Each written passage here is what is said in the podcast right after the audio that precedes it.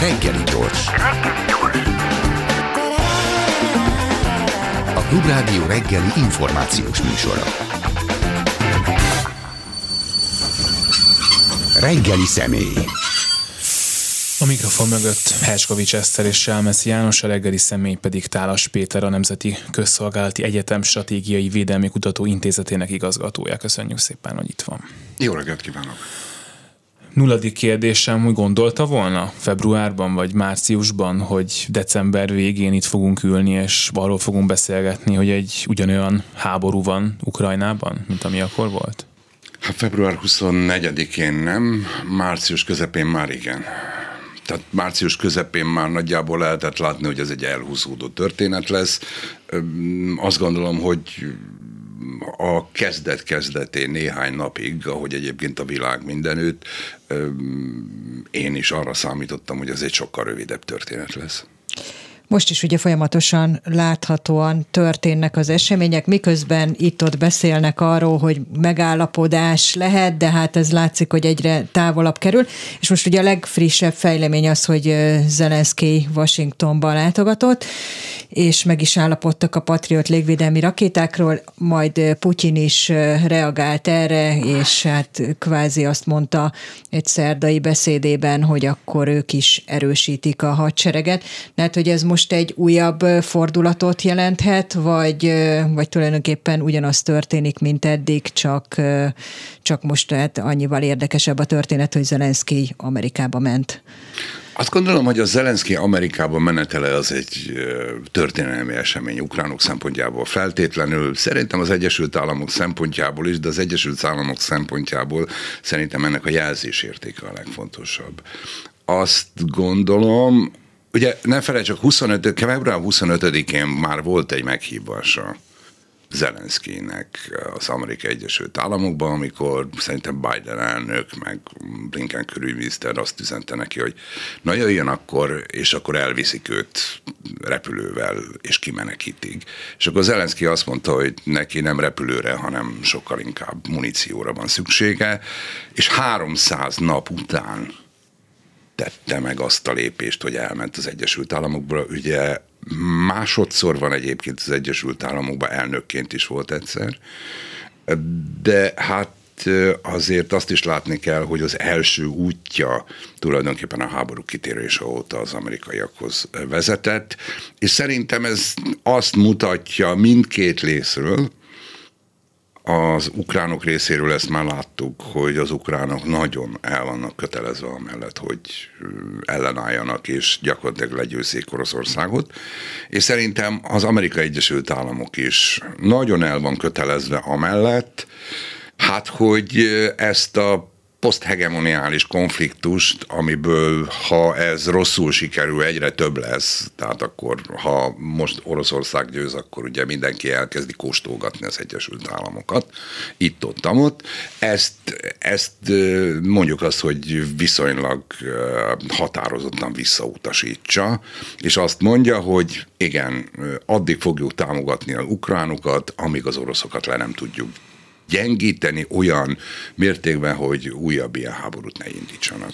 Ennek a Patriot légvédelmi rakétarendszernek konkrétan mi a jelentősége, csak hogy értsük, illetve hogy ebből most következik-e az, hogy azok a fegyverek, amiket korábban már beígértek egy része ezeknek, ugye nem érkezett meg, majd megérkezik, és hogy ez hát kvázi a végtelenségig tarthat, hogy a nyugat segít. Azt gondolom, hogy a Patriotnak az a jelentősége, hogy az a legmodernebb technológiát adja át gyakorlatilag az Egyesült Államok. Tehát olyan technológiát, amit a szövetségeseinek is átad, ad át tulajdonképpen Ukrajnának, és ez egyfajta hát mondjuk azt, hogy nagyon erős elkötelezettséget jelent. Ugye minél inkább kompatibilis két hadsereg, annál inkább érzi egymást közelinek. Tehát én azt gondolom, hogy az Egyesült Államok úgy gondolja, hogy itt Kelet-Közép-Európában kell egy nagyon erősen felfegyverzett Ukrajna, és ezt mm, azt látjuk egyébként, hogy ezt tulajdonképpen teljesíti is. Ugye ne felejtsük, most jelentettek be emlékeim szerint 1,8 milliárdot, de a jövő évi költségvetésben 45 milliárd van Ukrajna támogatására, azért az egy, egy elég jelentős. Tehát a 23-as költségvetésben ennyi van. Mm, emlékeim szerint, ha, ha talán 22 vagy 23 milliárd volt 22-ben, tehát amióta támogatjuk őket, ennyit jelentettek be, ennek majdnem a duplája. Tehát ez, a, ez egy nagyon erős elkötelezettséget jelent szerintem, mm, és, és mögötte pedig, hát Ukrajna mögött pedig van egy sor ország, ami tulajdonképpen azt lehet mondani, hogy a, a, a háború, hát a háború kapcsán a leg, leginkább héják a nato belül ez a, a lengyelek, ezek a baltiak, ezek tulajdonképpen, hát mondjuk azt, ha nem is héják, de azért, ugye én mindig azt szoktam mondani, hogy ha igazi fordulatot akarunk látni az európai biztonságpolitikába és védelempolitikába, az a svéd és a finn. Ugye a svédek 200 év után mondanak le mm, egy orosz támadás miatt a, a semlegességükről, a finnek meg 45 utáni semlegességről mondanak le. Tehát, tehát azt kell mondanom, hogy ez egy nagyon erős elkötelezettség amellett, hogy ők sem szeretnék oroszokat látni, mm, és akkor még ide vehetjük a románokat. Tehát ez egy olyan sáv, ahol egyébként évek óta, 14 óta egyértelműen azt látjuk, beleértve egyébként Magyarországot is, hogy nagyon erős hadsereget akarnak felépíteni. És azt gondolom, hogy ez egy olyan, a NATO számára ez egy olyan elrettentő politika, ami, hát amit gyakorlatilag most a legutóbbi madridi csúcson is ö, célul tűztek. Tehát nagyjából így látom, hogy, hogy lesz egy nagyon erős kelet-közép-európa, ami ráadásul mondjuk azt, hogy nagyon erősen kiáll a, a transatlanti értékekért, mm, és a Biden kormányzat, de egyébként valószínűleg a republikánus kormányzat is támogatni fogja ezt a, ezt a politikát.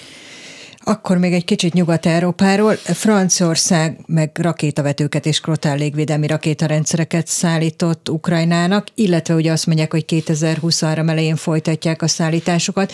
Volt sok szó már arról az utóbbi hetekben, talán hónapokban is, hogy a nyugat lelkesedése mintha alább hagyott volna, illetve hát a gazdasági ereje, de most ebből az látszik, hogy azért még az valamilyen fokon a támogatás megmarad, nem? És azért azért ez egy kicsit hasonlítható a USA támogatásához. Én is úgy gondolom, igen, ez egy nagyon fontos kérdés szerintem is, ugye ne felejtsük el közben meg azért a Macron olyasmiket nyilatkozik, hogy Európának ugye annyira stratégiailag autonómnak kéne lennie, hogy nem feltétlenül kéne függni a NATO-tól, tehát ilyen, ha nem is kettős beszéd, de a, különösen a franciák, de alapvetően azt lehet látni, hogy, hogy Európa nem annyira lelkes ezért, vagy Európa egy része nem annyira lelkes ezért a háborúért. Ennek nagyon egyszerű oka az, szerintem, hogy Európa mm, és az Európai Unió mm, védelempolitikában, biztonságpolitikában továbbra is nagyon erősen függ az Egyesült Államoktól. Tehát egész egyszerűen az Európai Unió olyan berendezkedésű, amit amire nem lehetne azt mondani, hogy ő egy katonai nagyhatalom, vagy akár olyan értelemben nagyhatalom, mint Kína, vagy Oroszország, vagy az Egyesült Államok, mert például, és ez a szerintem a legfontosabb, például nem tud katonai erőt kivetíteni saját területén túlra. Ez azt jelenti egyébként, hogy mindenki rajta kívül képes, de mi 27-en vagyunk, 28 dolgot akarunk, és ennek megfelelően, amikor arról szól a dolog, hogy akkor hol háborúzzunk, akkor lehetőleg sehol ne háborúzzunk, illetve mondjuk a franciák azt mondják, hogy Afrikában, mi azt mondjuk, hogy a határokat védjük katonákkal, a németek azt mondják, hogy akkor egy ilyen területvédelmet kell. Tehát ha amennyiben, amennyiben egy olyan olyan korszak következne be, ahol visszatér a nagy háborúk politikája.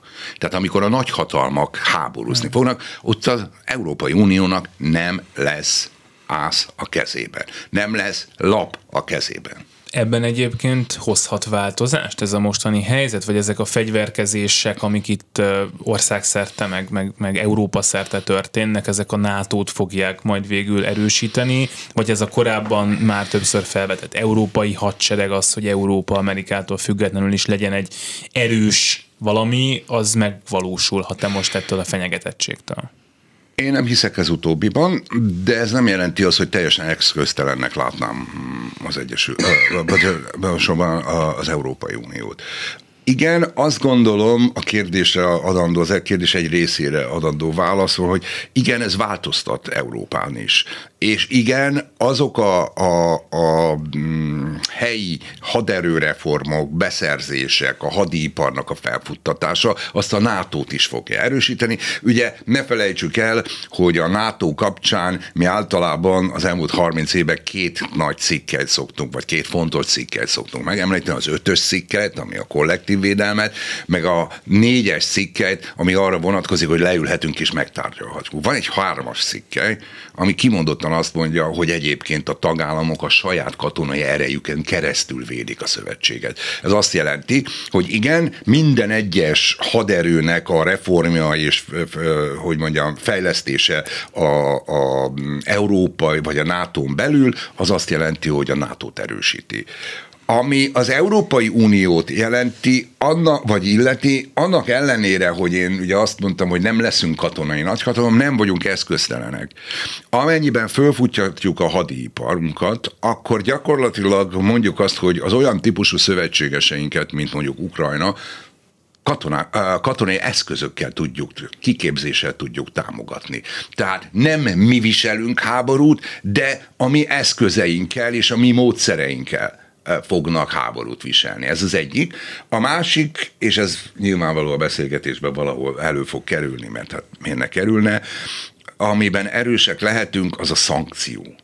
Az Európai Unió egy gazdasági szövetség, elsősorban gazdasági szövetség, és csak másodszorban politikai szövetség. És mint gazdasági szövetség, mint egy gazdasági erő elég komoly tényező még a nemzetközi politikában, különösen egyébként a fejlett gazdaságokat tekintve, és ez azt jelenti, hogyha az Európai Unió azt mondja, hogy ezt nem adok neked, ettől megfosztalak, csatlakozom az Egyesült Államok szankcióihoz, az azért elég-elég komoly. Csak egyetlen példát hadd mondjak, hogy Kína erőteljesen támogatja Hát Oroszországot, de szerintem tegnap vagy tegnap előtt jelentette be a legnagyobb szállítási, kínai szállítási cég, hogy nem fog uh, olajat szállítani gyakorlatilag hajóival Oroszország számára, mert nyilvánvaló, amennyiben Oroszországnak szállít, másnak nem tud szállítani mindazoknak, akik egyébként a szankcióban részt vesznek.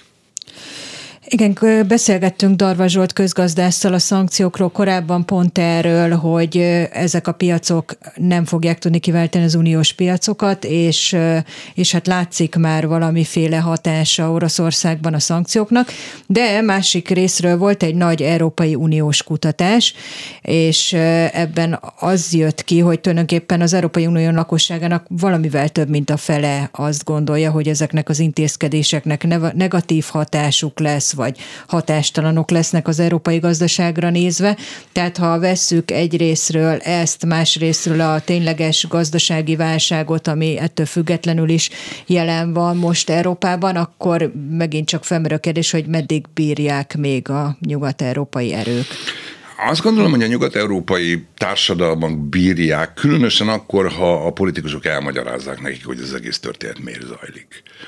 Ha elmagyarázzák nekik azt, hogy amennyiben visszatér egy, egy olyan politika, amit mi gyakorlatilag a bipoláris világból, vagy mondjuk a Szovjetunió és az Egyesült Államok, a Varsói Szerzés, a NATO szembenállásából ismerünk, ami azt mondja, hogy tulajdonképpen a nagyhatalmak érdekszférákkal rendelkeznek, és ezeket az érdekszférákat gyakorlatilag a nagyhatalmak egymás között fogják kialakítani, akkor azt gondolom, hogy nagyon gyorsan eljuthat az európai közönség is ahhoz, hogy az Európai Unió nem fog részt venni ebben a nagyhatalmi osztozkodásban, mert nem lesz ereje. Ugye mindig arra térek vissza, hogy a, a, az érdekszféra politika az alapvetően azt jelenti, hogy erővel katonai fenyegetéssel, erővel való fenyegetéssel kényszerítek rá országokat ahhoz, hogy azt csinálják, amit én akarok. A befolyási övezet, ami egyébként mondjuk a bipoláris világrend bukását követően elsősorban az európai, illetve a, a, az amerikai nagyhatalmi érdekérvényesítésben jelentkezett, az arról szól, hogy más eszközökkel ugye az más eszközökkel, nem háborús eszközökkel próbálok rákényszeríteni valamire, vagy, vagy rá ösztönözni. Ha megnézzük azt, hogy Oroszország miért háborúzik, akkor azt lehet mondani, hogy azért, mert más eszközökkel nem tudtak Ukrajnát magához csatolni, visszaszerezni. Modellértékkel lehetett volna annyira tetszik az orosz berendezkedés az ukránoknak, hogy imádják, mindenki oroszul akar tanulni, mindenki mit a Berioszkát akarja énekelni, mert az oroszok olyan jó fejek. Diplomáciával, ha nagyhatalmi és tárgyalások, pénzügyileg, gazdaságilag megfizetem őket. Ugye én mindig azt szoktam mondani, hogy amennyiben Putyin odament volna Zelenszkihez és megkérdezte volna, hogy mennyibe kerültök darabjaként, és Zelenszky pedig azt mondja, hogy hát hiányzik 60 milliárd dollárra a költségvetésünkből, ha ezt beteszed, akkor 10 évig a te barátod leszünk. Akkor senkinek semmi köze nem lett volna a történethez. Mert nem erőszakkal történt ez az egész. De mivel ezek az eszközök nem voltak meg, ezért döntött Putyin úgy, hogy háborúzik. De a háborúzás az gyakorlatilag a gyengék fegyvere abban az értelemben, hogy a modern érdekérvényesítés az nem háborúval zajlik a legtöbb helyen, vagy Európában semmiféleképpen nem. És a nyugati világ, vagy mondjuk a nagyhatalmak közötti. És én azt gondolom, hogy ha visszatérünk ehhez a politikához, hát akkor azt könnyen be lehet látni, hogy Európának nem lesz játéktere. És ha ezt el tudjuk magyarázni az európai közvéleménynek, hogy itt nincs játéktér, hogy itt zsarolhatnak bennünket, akkor az Európai Unió közvéleménye szerintem azért van annyira mm, belátó, hogy, hogy felfogja azt, hogy érdemes azért vállalni átmeneti korlátozásokat, átmeneti kellemetlenségeket, a, hogy, hogy gyakorlatilag egy, egy függőséget és egy, egy régi rendnek a visszatérését megakadályozza. Arról nem beszélve természetesen, hogy ez egy nagy vita, hogy a, a mostani gazdasági válság az mitől van. Ugye lehet a Covid-tól, lehet az ukrajnai háborútól. Én nem gondolom, hogy kizárólag az ukrajnai háború, és nem gondolom azt, hogy kizárólag a szankciók okozzák ezt a dolgot. Mm, természetesen szerepet játszanak benne, de hát nem tudom elfelejteni azért a Covid válság alatt, hogy mindenki gyakorlatilag ilyen, nem tudom, hogy szokták ezt mondani, tehát mindenki kis nyomdász volt, tehát nyomta a saját pénzeit, és öntötte gyakorlatilag a gazdaságra. Azért ez sem mm, egy szokásos. Tehát, hogy mondjam, a után, utoljára ilyen inflációs politika, vagy ilyen infláció, mint most van az egész világon, a 70-es években volt, és azt gondolom, hogy, hogy ez az inflációs politika, ez jóval korábban kezdődött. Tehát a szóma szómárom azt akarom mondani, hogy el lehet magyarázni egy közönségnek azt, hogy miért érdemes nekünk hát megszorításokat tenni. A másik nagyon fontos dolog, hogy még mindig Európa kellőképpen gazdag ahhoz, hát, hogy mondjuk azt, hogy megfizesse azt, ezeket az árakat. Tehát, tehát mm, mondjuk ugye itt nagyon népszerű Kelet-Közép-Európa egyes részein az, hogy hú, majd a németek hogy fázni fognak, mert hogy nem lesz gázuk. A németeknek elég pénzük van, akár gázvételre, akár meleg ruhavételre, akár egy csomó minden egyébre. És akkor valószínűleg a politika ezt kénytelen lesz beáldozni. Ez azt is jelenti egyébként, hogy el kell magyarázni gyakorlatilag az európai közönségnek azt, és ez egyébként most az amerikai mm, tehát a Zelenszky-Biden találkozón többször is előkerült, hogy az ukránok nem csak Amerikáért küzdenek, hanem bizonyos értelemben küzdenek Európa biztonságáért és az európai biztonsági architektúra építéséért is, még akkor is, ha nagyon sokan úgy gondolják, hogy ez nem így van. Igen, ez egy nagyon fontos kérdés, hogy mennyiben lenne az nekünk nagyon rossz, hogyha Oroszország győzne. Ezt egyébként a magyar miniszterelnök is viszonylag sokszor szokta mondani, hogy a magyar biztonság szempontjából is egy szuverén Ukrajna az nagyon fontos. Erről is akarok kérdezni, meg arról is, hogy azért ahhoz, hogy a szankciók működjenek, meg hogy ezt el tudjuk magyarázni, vagy el tudják magyarázni az állampolgároknak, hogy ez kell. Ahhoz azért gondolom, hogy kéne az, hogy idővel tényleg ott legyenek számok, és tényleg azt is el tudja mondani az Európai Unió, hogy van eszközünk, mert Oroszország gyengül, és a háborús képességei is gyengülnek. Én azt gondolom, hogy ezek a számok már mutatkoznak, de azt is rögtön hadd tegyem hozzá, mert itt végighallgatva magam, vagy végig gondolva, nem szeretném azt mondani, hogy, ne, hogy nem lehet vitatni a szankciókat. Én magam is. Tehát azt kell látni, hogy az Európai Unió nem egy állam. Ezért itt minden kicsit ilyen adhok és, és ö, nem mindig végig gondoltan ö, tulajdonképpen 27 állam kompromisszumán alapul. Tehát van egy csomó dolog, amiben, amiben szerintem beleszerettek az európaiak. Én magam a kezdet kezdetétől nem preferáltam például azt, hogy mi az energetika politikában mm, így nagyon gyorsan hát szankciózunk. Nagyon egyszerűen azért, mert ez egy nagyon kényes ügy az európai biztonság szempontjából, meg kellett volna várni pontosabban azt, amíg az oroszok kezdenek el játszani vele, mert válaszként sokkal izgalmasabb lett volna a történet. Ez azt jelenti egyébként, hogy, hogy a magam részéről a legfontosabbnak azt a technológiai szankciókat tekintem. Tudni, a technológiai szankciókból már lehet látni most a háború alatt is, hogy azok a technológiai szankciók, amik 14-ben el lettek rendelve, azok nem tették lehetővé az orosz haderőreformot olyan mértékben, mint ahogy az oroszok ezt gondolták, vagy szerették volna. Tehát azt akarom mondani, hogy igenis lehet vitatkozni a szankciókon, de hát azért azt is látni kell, hogy a szankciók ellenzése mögött azért ott van az a kényelmesség Európa részéről, és az a nem erőrelátás, hogy ilyen finoman fogalmazzam, ami az annak ellenére, hogy nagyjából tíz éve egész biztos, hogy mindenütt beszélnek a, az orosz energiától való függetlenségről, a függés megszüntetéséről, az nem azt jelenti, hogy nem lehet venni orosz gázt és olajat, csak ne csak onnan vegyük, ne, ne kerüljünk olyan helyzetbe, hogy csak onnan tudjuk beszerezni. Tehát ez, hát emlékeim szerint egy 10-12 éve európai nagypolitika németek is ezt szerették volna, mi is erről beszéltünk, és akkor most kiderül, hogy se a németek, semmi nem léptük meg azokat a lépéseket egyébként, amit meg kellett volna.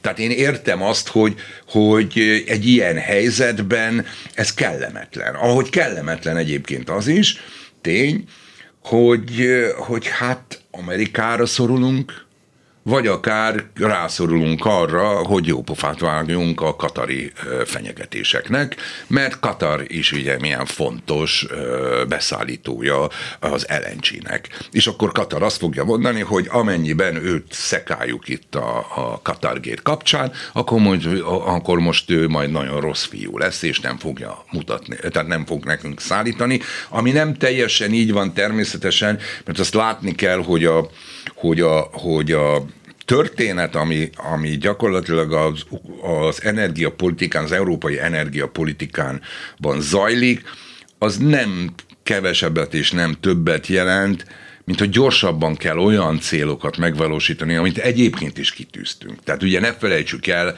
ma, tudom, hogy a gáz és az olaj az nagyon fontos, de a, az Európai Unió azt mondta, hogy 30-ra nem tudom, 35-re szakítani akar ezzel a történettel, mert azt mondja, hogy a fosszilis energia, azok a kibocsátás, tehát és a klímaváltozás szempontjából kedvezőtlenek, tehát gyakorlatilag most azt kezdtük el csinálni, hogy gyorsabban akarjuk megcsinálni, és ez néha kapkodáshoz vezet. Ez kicsit ilyen mi lenne, ha a kérdés, ma elég sok ilyen nem volt, de hogyha jelen állást nézzük, akkor tud úgy győzni, mondjuk így, hát ez egy megint másik kérdésre beszélgetünk Selmeci Jánosra, hogy lehet-e ennek a háborúnak egyáltalán győztese, de most akkor, ha ezt így elvonjuk, hogy Oroszország tud-e olyan eredményeket elérni, hogy valós fenyegetést jelentsen a háború végén Európára? Ebben azért különböző a szakértőknek a véleménye, mert a biztonság az egy percepcionális kérdés.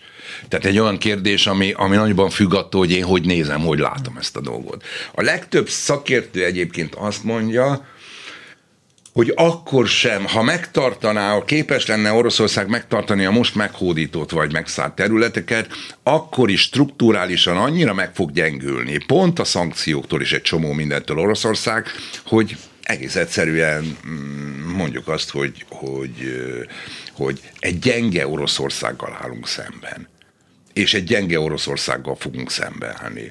Ez egy állandó vita, 14 óta. Én magam is pontosan tudom, és mm, többet is írtam róla, beszéltem, és egy, egy óriási vita, hogy most gyenge Oroszországról beszélünk, vagy nem. Kelet-Közép-Európában és a kisállamokban, ahol nagy tekintélye van a katonai erőnek, mert általában, hogy mondjam, a nagyhatalmak ezt mm, erre, hát erre dresszúrozták ezeket az országokat. Itt mi azt gondoljuk, hogy ha valaki háborút indít, akkor erős. Ez a háború szerintem pont arról szól, hogy egyáltalán nem biztos, hogy ha valaki háborút indít, az erős.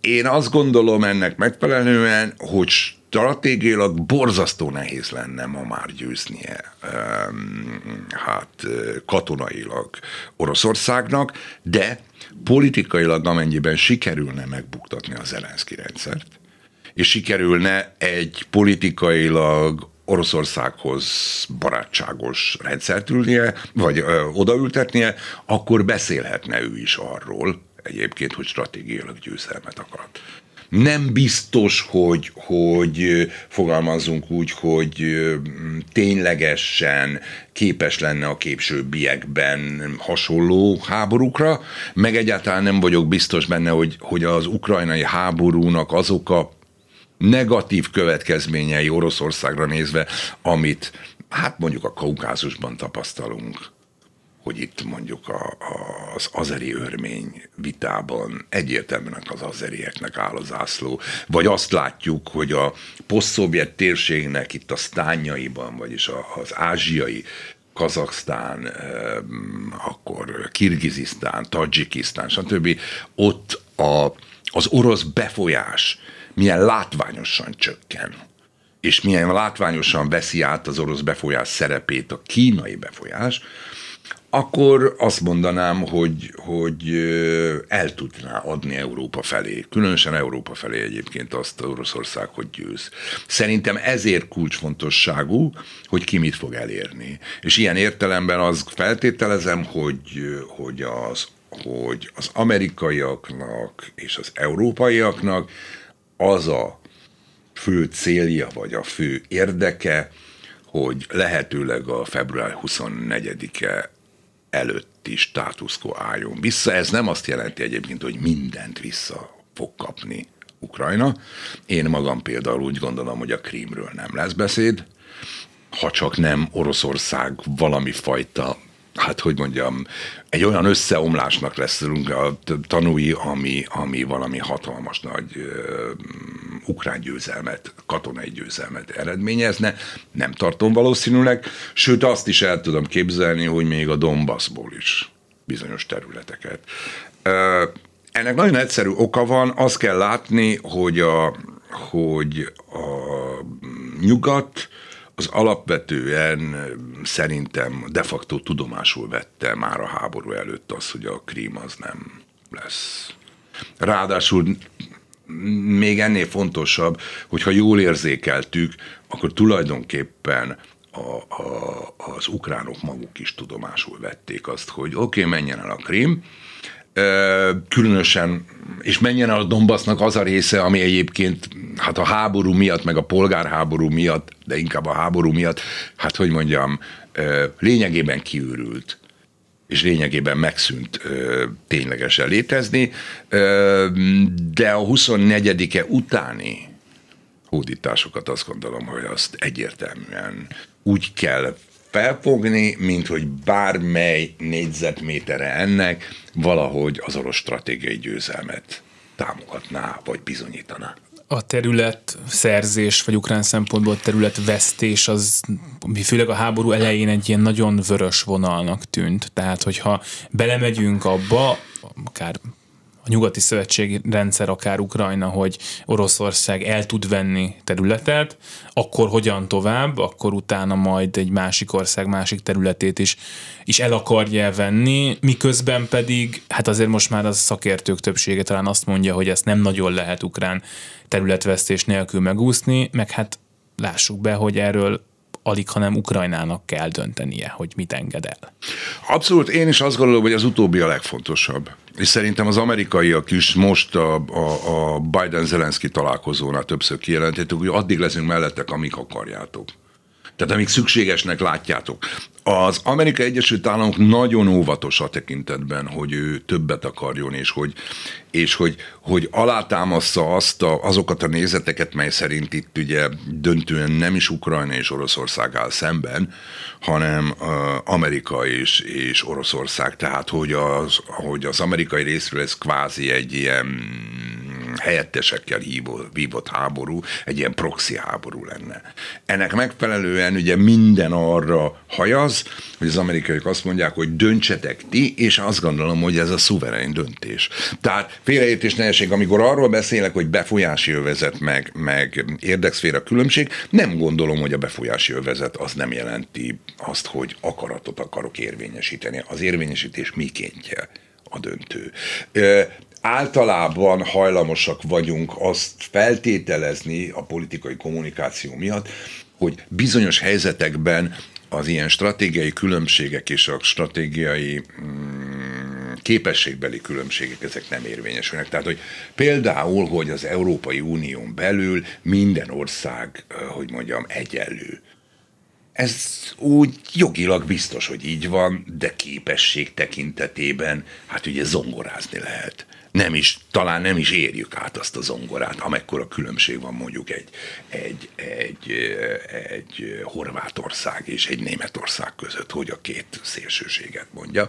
Tehát azt akarom mondani, hogy, hogy ilyen értelemben azért a különbségek mindig megvannak, és ezt látni kell. Ez a különbség szerintem Ukrajna és Oroszország között is fennáll. Az egyértelmű, hogy Ukrajna a nyugati segítség nélkül, amire egyébként a nyugat nem volt felkészülve, azt mondjuk ki. Tehát amikor azt szoktuk mondani, hogy meddig bírja, akkor én mindig azt szoktam mondani, hogy biztos, hogy bírja, tekintettel arra, hogy eleve nem készült erre az egész történetre. Az amerikaiak sem készültek. Tehát azt lehet látni, most kezdünk el Patriot rakétákról beszélgetni, meg most kezdünk el 155 milliméteres mindenféle, hogy mondjam, ilyen lőszerekről, ennek a hiányáról beszélni. Ez azt jelenti, hogy senki beleértve az Egyesült Államokat sem gondolta azt, hogy Ukrajna ennyire képes lesz ellenállni, és hogy ebben az ellenállásban gyakorlatilag mindenkinek, vagy inkább ebben a háborúban mindenkinek alakítania kell a stratégiai céljait. Ahogy az oroszoknak alakítani kellett, úgy szerintem az ukránoknak alakítani kell, a, a, a németeknek, és, a, a, és, vagy az Európai Uniónak, és alakítania kell egyébként az Egyesült Államoknak is. Beszélt arról, hogy az ukránok már elengedték Krímet, de most megint egy kicsit ilyen mi lett volna, ha kérdés, erről most nem tudok elrugaszkodni, de hogy ha akkor másképp reagál a nyugat, úgy akár, ahogy most. Ha akkor másképp alakul a NATO-Oroszország kapcsolat, akkor a krím lerohanását is meg lehetett volna előzni, vagy akár másképp alakult volna most ez az egész helyzet? Ez egy nagyon nehéz kérdés. Ugye nagyon sokan vannak, akik azt gondolják, hogy igen. én, én nem tartozom közéjük, de elsősorban azért nem tartozom közéjük, mert én a realista iskolát képviselem ebben az egész történetben. Tehát én nem gondolom, hogy vannak olyan területek, ahol, amin meg lehet állapítani, állapodni az, hogy hát akkor senkinek nem lesz ez a területe, ott békén hagy. Nem. A, a, nagyjából az úgy néz ki, hogy ha valaki veszít valamilyen befolyást, ott rögtön megjelenik egy nagy hatalom. Különösen egy olyan időszakban, amikor globalizációról beszélünk, akkor, akkor gyakorlatilag mindenki, a nagyhatalmak nagyon akarnak hatni. Ez azt jelenti egyébként, hogy, hogy nem gondolom, hogy el lehetett volna kerülni ezt a történetet. Nem gondol, részben azért nem gondolom, mert, mert abban a pillanatban, ha azt mondjuk, hogy elfogadjuk az annexióját a Krimnek, akkor, amiről itt szó volt már, hogy kérem szépen, akkor mindenki megkereste volna magának a saját krímjét, és azt mondta, hát én is annektálom. Akkor eljátszom, én is elbábozom azt, hogy ott van egy népszavazás, akkor kihasítunk egy kis területet. Ha ők megtehetik, különösen egyébként, ha a nagyhatalmak megtehetik, akiknek egyébként a nemzetközi politikában valami fajta példával kéne mm, szolgálniuk, hogy hogy kell érdekérvényesíteni, akkor azt gondolom, hogy, hogy, hogy mindenféleképpen, hát fogalmazunk úgy, hogy probléma lett volna. Nagyon egyszerűen szólva azt gondolom, hogy a, hogy a 14 utáni helyzet, tehát ugyanúgy egyébként katonai erőkülönbségek kényszerítették ki, és nem ilyen belátás jellegű történetek. És ahol katonai erő van, ott azért nem lehet engedményt tenni, mert ezzel Hát mert ezzel arra ösztönözünk mindenkit, hogy katonai erővel intézzen, akkor viszont egy állandó ilyen harcnak lennénk az ered, tehát a, a tanúi. Tehát én azt gondolom, hogy nagyon jó lett volna egyébként az, hogy, hogy, hogy hát a, a, a Krím annexióját követően még el lehetett volna kerülni, de nem hiszek ebben hogy el lehetett volna kerülni. Ráadásul ne felejtsük el, van egy 40 milliós nemzet, aki úgy dönt, hogy nem akar Oroszországhoz tartozni. Ha valaki meg tudja ezt a 40 millió ember győzni, akkor lehet, hogy, hogy mondjam, hogy arról beszélni, hogy, hogy esetleg el lehet kerülni, de, de mivel, mivel ugye mindenfajta beavatkozás, kényszerítés, gyakorlatilag csak eszkalálta volna ezt a konfliktust. Ugye a, a, a, amikor arról beszélnek önök, hogy, vagy akár én is, hogy, hogy visszafogott volt a reakciója a nyugatnak. Mm, abban az értelemben visszafogott volt egyébként, hogy tulajdonképpen szankciókkal válaszolt és abban az értelemben is visszafogott volt, hogy tulajdonképpen nem olyan jellegű szankciókkal válaszolt, mint a most. De ha itt mondjuk egy lengyel vagy egy balti szakértő ülne, ő elmesélné azt, hogy már ők már 2008-ban azt sípolták a grúz-orosz háború kapcsán, hogy, hogy Oroszország egy agresszív ország, nagyon erősen föl kéne vele szembe lépni, rögtön szankcionálni, rögtön tehát, hogy nagyon durván kéne föllépni, mert csak az erőből ért, és ilyen értelemben ugye, ha ma megnézzük, akkor az a nagy helyzet, hogy, hogy azt halljuk, hogy a balti országok és Lengyelország azt mondják, hogy nekik nem kellett megváltoztatni a politikájukat Oroszországgal kapcsolatban. Ők 2008 óta ezt mondják. Az Európai Unió és az Amerikai Egyesült Államok zárkózott fel ehhez a politikához, mert 2008-ban fontosabb volt természetesen érthető módon a Lehman, a az összeomlása és a gazdasági válság. Tehát azt gondolom, hogy, hogy eh, mi lett volna, ha az abból a szempontból nem ad felmentést Oroszország számára, hogy akkor nem sikerült elérni, és akkor most háborúval kell elérni. Meddig húzódhat még ez a háború, és eh, kinek jobb az, és Oroszországnak jobb-e az, hogyha sokáig húzódik? Mindig azt szoktak én azt szoktam mondani, hogy egyetlen ember tudja, hogy meddig tart ez a háború, ez Vladimir Putyin. Amikor Putyin elnök úgy dönt, hogy nem háborúzik tovább, akkor vége lesz a háborúnak. És ennek nagyon egyszerűen az az oka, hogy gyakorlatilag ugye a Blinken fogalmazott úgy, hogy ha az oroszok abba hagyják a harcot, akkor a háborúnak lesz vége.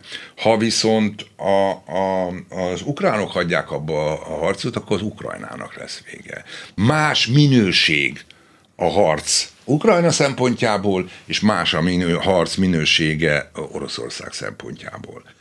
Én azt gondolom egyébként, hogy Oroszország stratégiai értelemben nem mondott le egyébként még arról, hogy ő megnyerje ezt a háborút. Tehát a Putyin még nem jutott el oda, hogy nem tudja megnyerni ezt a háborút. Még azt gondolom, hogy, hogy abban bízik, hogy, hogy, hogy meg tudja nyerni, és ha jól érzékelem, hmm, akkor ugye ezt nem mondta azt, hogy, hogy itt a, a, a meddig tart ki a nyugati szövetség, illetve meddig tart ki a nyugati társadalom, nagyon erősen számít arra Putyin, hogy a nyugati társadalom sokkal kényelmesebb, sokkal inkább fontos neki a jólét, mint a saját biztonsága, amiben én nem vagyok azért annyira biztos. Tehát az európai összefogást és az Európai Uniónak a, a, a fejlődését, az, hogy itt, itt keményebb legyen és szorosabb legyen az integráció, mindig ilyen válságok idézték elő.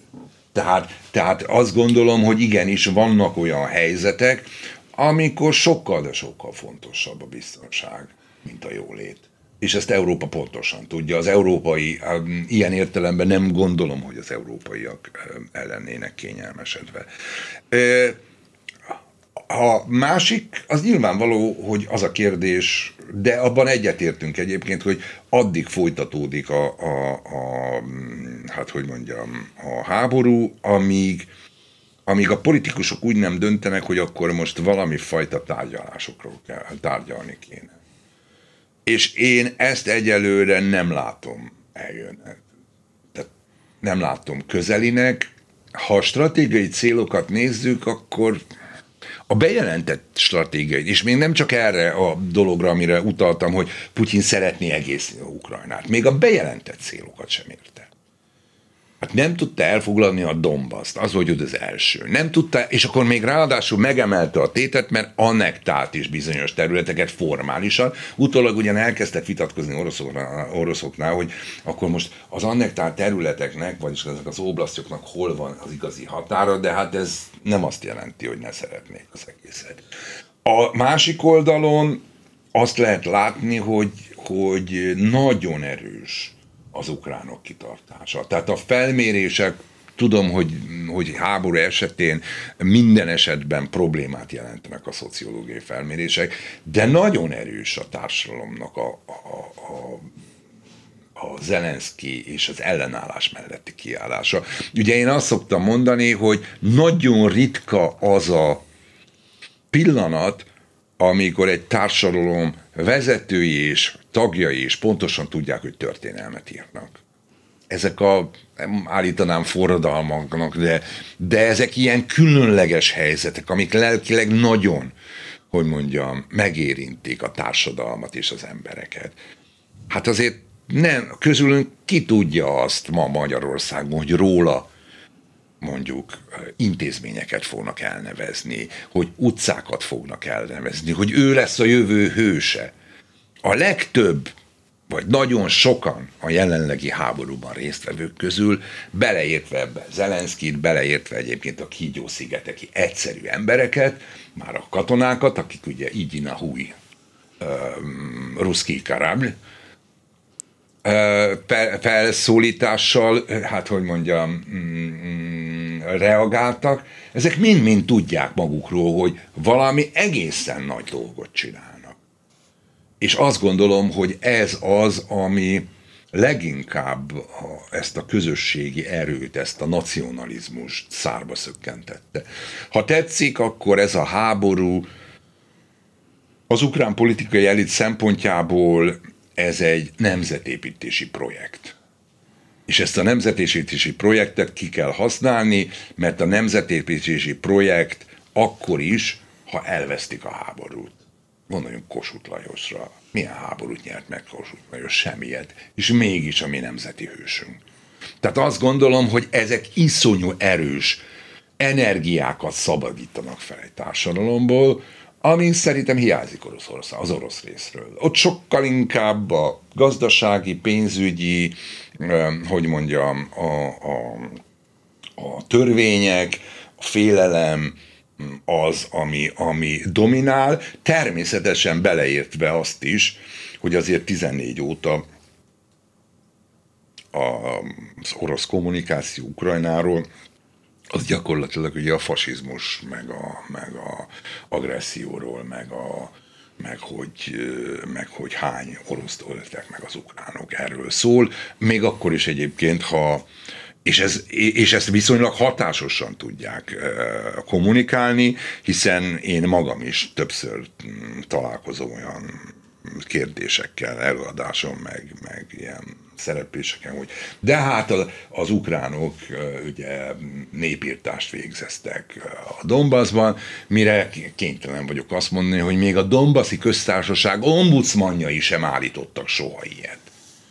Tehát azt gondolom, hogy, hogy ez a különbség ez, ez döntően egy más-más megközelítést eredményez, és azt gondolom, hogy addig, amíg a társadalom, az ukrán társadalom mm, háta mögött érzi Zelenszky ezt a társadalmat és ezt a támogatást, addig nincs értelme neki azt mondani. Ja, és még egy, és a nyugati támogatást, addig nincs értelme neki azt mondani, hogy akkor most adjuk fel azokat a célokat, amiket kitűztünk, vagy minimum a, a 24-e élő status quo elérését. Nem látom most kizártnak, hogy egy év múlva ilyenkor valami hasonlóról fogunk majd itt beszélgetni Tálas Péterrel, a Nemzeti Közszolgálati Egyetem Stratégiai Védelmi Kutató Intézetének igazgatójával, akinek köszönjük szépen, hogy itt volt.